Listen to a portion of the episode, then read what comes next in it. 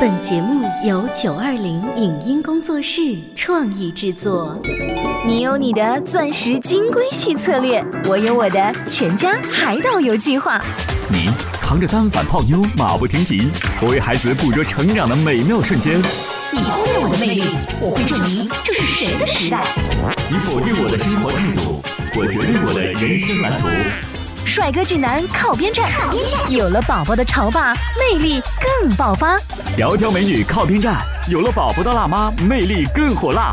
我是辣妈，不是老干妈，我为自己代言。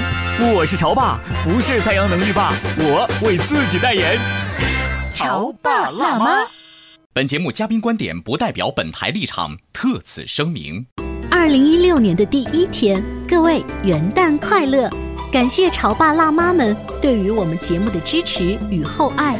通过大数据的统计，在过去的一年里，潮爸辣妈节目组取得了哪些成绩呢？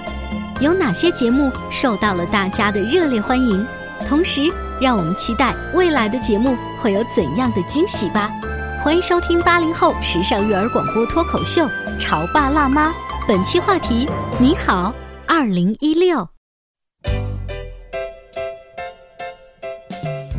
元旦快乐！新年好啊！潮爸辣妈呢，今天在直播间里跟大家问候一声。嗯我觉得我们中国人特别忙，要从现在西洋范儿的圣诞节开始过，然后元旦开始过，农历年开始过，过三年。但是重要的是，我们在今天迎来了二零一六年，全新开始，新的起点。是，我想对于这种二零一六年，有一些跟我们身边呃息息相关的是，你的工作日志换了一个新的，嗯你有没有发现？是啊，然后你家的挂历、台历也换了一个新的。从工作上说，是一个全新的画面。嗯你觉得从家庭上说呢？当然也需要有变化呀。嗯比如说，如果你是一个年轻的爸爸妈妈，你会非常明显的发现孩子长大了，嗯。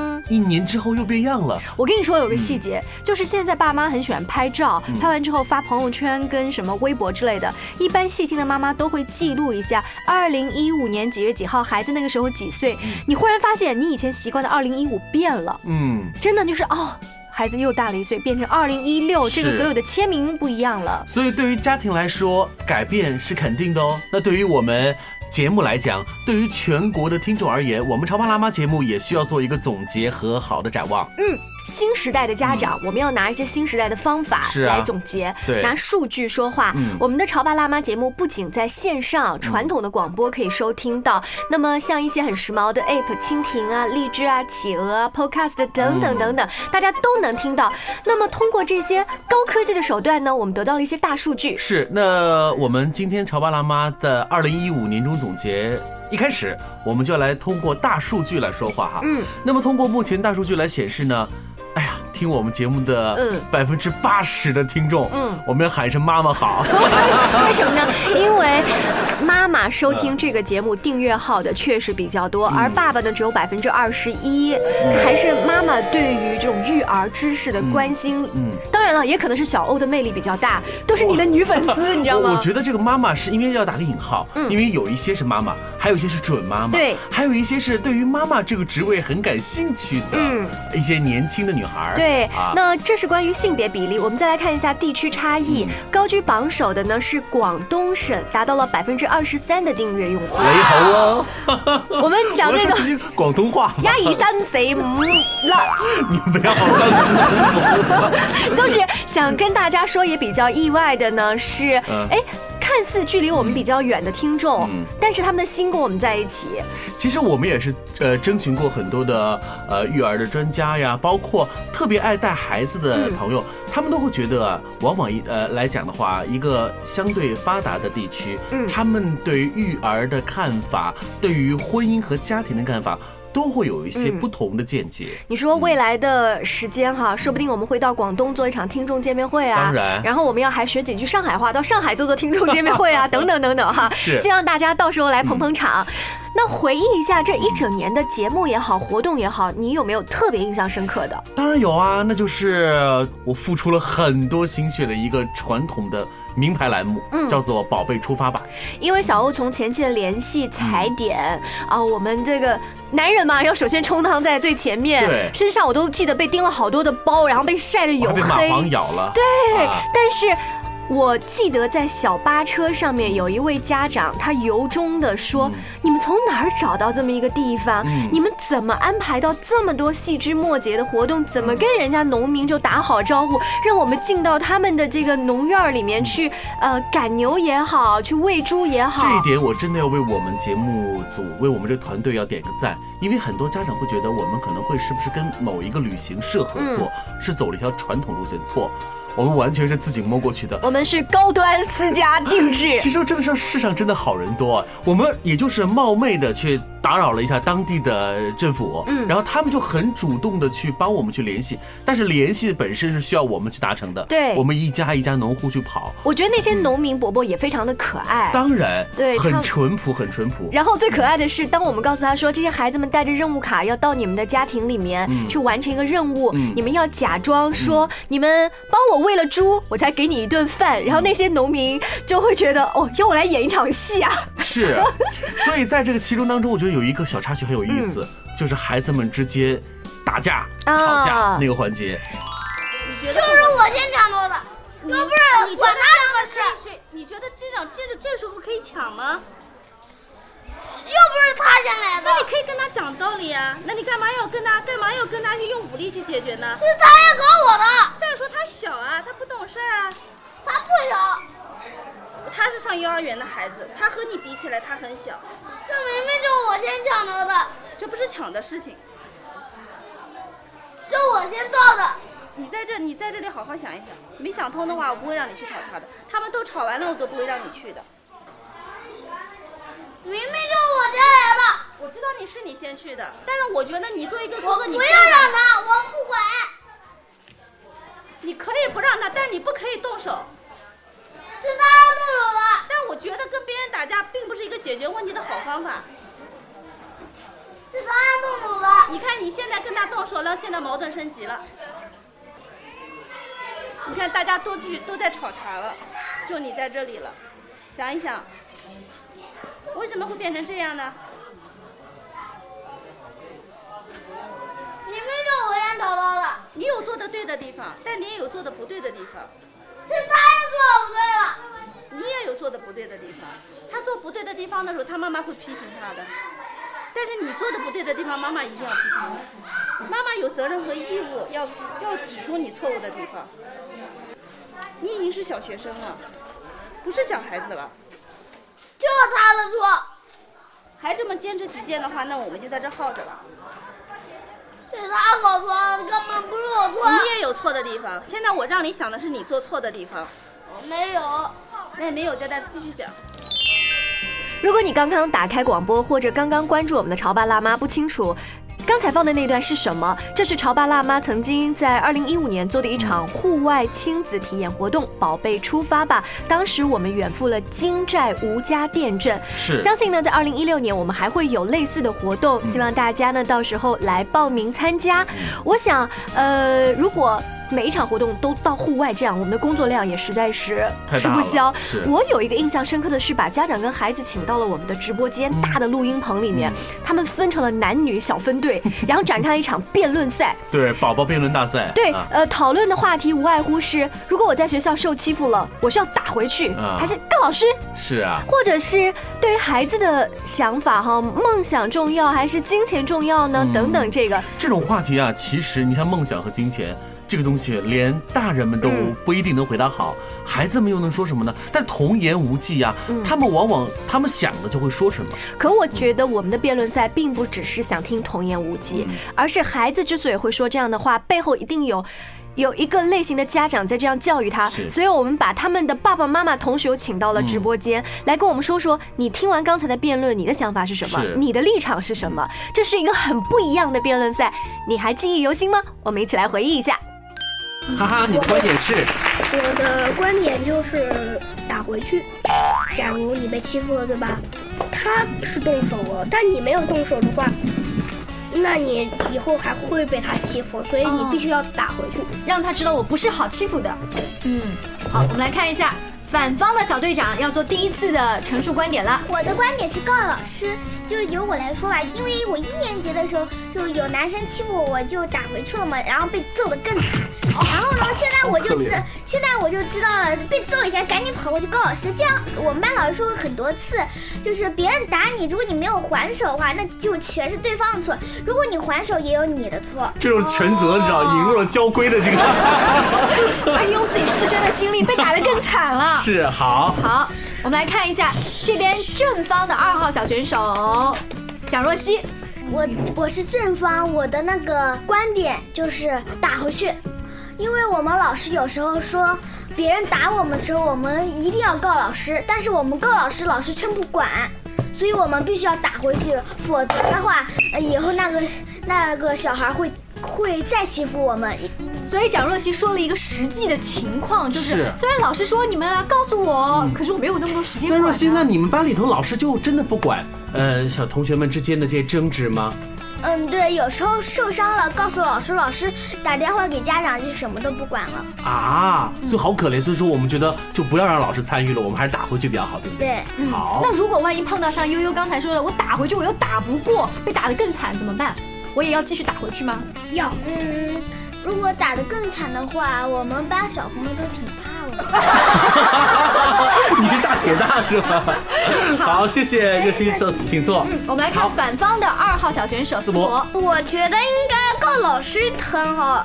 如果这样子的话，你就可以不用挨打，而且你这个错误你就可以不用承认了。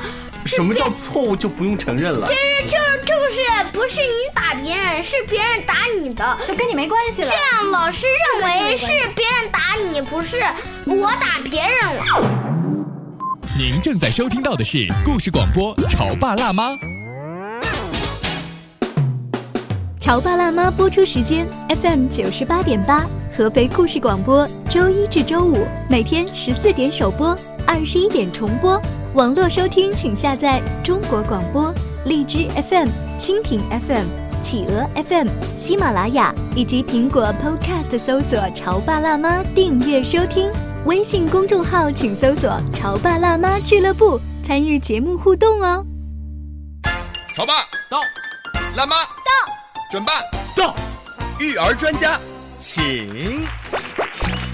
中国内地首档八零后时尚育儿广播脱口秀，陪你一起吐槽养育熊孩子的酸甜苦辣，陪你一起追忆自己曾经的小世界。潮爸辣妈。本节目嘉宾观点不代表本台立场，特此声明。二零一六年的第一天，各位元旦快乐！感谢潮爸辣妈们对于我们节目的支持与厚爱。通过大数据的统计，在过去的一年里，潮爸辣妈节目组取得了哪些成绩呢？有哪些节目受到了大家的热烈欢迎？同时，让我们期待未来的节目会有怎样的惊喜吧！欢迎收听八零后时尚育儿广播脱口秀《潮爸辣妈》，本期话题：你好，二零一六。稍微休息一下，欢迎回来。今天潮爸辣妈的直播间里，小欧跟灵儿问一声元旦快乐，新年好。嗯，呃，我们在回顾一下特别节目、特别活动之后呢，也是用一个大数据说话，是，就是呃，网友主动点击率最高的，我们发现是一个叫做创意美术的那一期节目。这个是出乎我意料之外的。我我会觉得那期话题其实谈的嗯笑点不是特别多，因为在我们看来，欢乐应该会最有博取眼球。你觉得无厘头最好？对对对，但是发现这期就是比较很正常的一期节目，为什当么会有时这么多人？请到的这位老师他自己呢，曾经在日本留学，嗯他把他这种关于美术的理解带到国内之后呢，他自己同时是两个孩子的妈妈，所以呢，呃，用于每一天叫孩子放开想象力的去画，嗯不一定说。圆就要拿圆规画，嗯直线就要拿尺子来画。嗯他给我们打开了很多有创意的东西。嗯其实徐老师他除了是老师这个身份，还有他是两个宝宝的妈妈，两个宝宝，你知道调皮捣蛋的加在一起，一个男孩儿一个女孩儿。是啊对这两个小家伙，然后他对于你就是完成对孩子的这种呃去研究他们，然后研究他们的这种习惯，然后跟美术教育的这种有什么联系吗？嗯，起初因为我当时创办春雨书的时候，川川只有一岁，然后进入春雨树最小的会员是三周多，嗯，就是三周多当时入呃春雨树的孩子现在已经小学二年级了，所以那个阶段我对就少儿美术的认知可能只是通过我们的孩子们的一节课一节课的绘画状态上的。反应，但是当我有了孩子，我看见孩子从一个涂鸦宝宝，然后慢慢的成长到现在，呃，应该是想象期的一个状态。我对孩子每一天的绘画的一个状态跟经历都有很强烈的印象跟感受。所以你应该谢谢川川，他帮助你在你自己的事业上面很多。对，是的，是的，对，真的是这样。所以川川是你的大宝宝，是儿子，对，然后现在已经。呃，快六岁了，快六岁，已经是个完全画画的小能手。就是按照你们专业的期，从涂鸦期已经到什么期了？呃，已经到想象期。想象期的意思是，我把这个梳理一下，嗯，就是。两到四岁的儿童的绘画状态属于涂鸦期，从漫无目的的涂鸦到有意义的涂鸦。嗯，接着到四岁到八岁这个阶段呢，称为感觉写实主义。就这个阶段是儿童绘画的一个黄金期。就为什么称为儿童绘画？因为他画的东西不像成人一样，就比较接近客观现实。他是用他的理解、认知跟自己的个性的表达方式去表现他的。图形语言，所以它属于这个阶段的想象期。绘画你是不用教的，就跟语言一样，它有个语言环境，自然而然它就会慢慢的读懂成人的语言，它也会有建立自己的语言体系。绘画也是一样。绘画也是一样，在你看来，这好像都是呃非常自然而然的事情。对。可是对于你知道像我们这样子的潮爸辣妈来说，在画画这件事情上，我真的很不潮，因为我觉得，嗯，就是要画的像才好呀。我们那个年代教育出来的八零后的父母都是这样子。我直到现在，我的孩子如果问我说：“妈妈，你帮我画一个什么？”我不会画，我其实是要偷偷的把手机打开，然后在百度里面去找，比如说小鸡。简笔画，我要找这几个关键词，然后我就好像觉得自己好聪明，然后 然后趁他到旁边倒水的时候，我把它画成这样。妈妈好厉害吧？所以这还是就是以画的具象的形定义为绘画的意义。所以我们现在主张呢是不示范不泛化，就是不要给孩子具象的小鸡是什么样。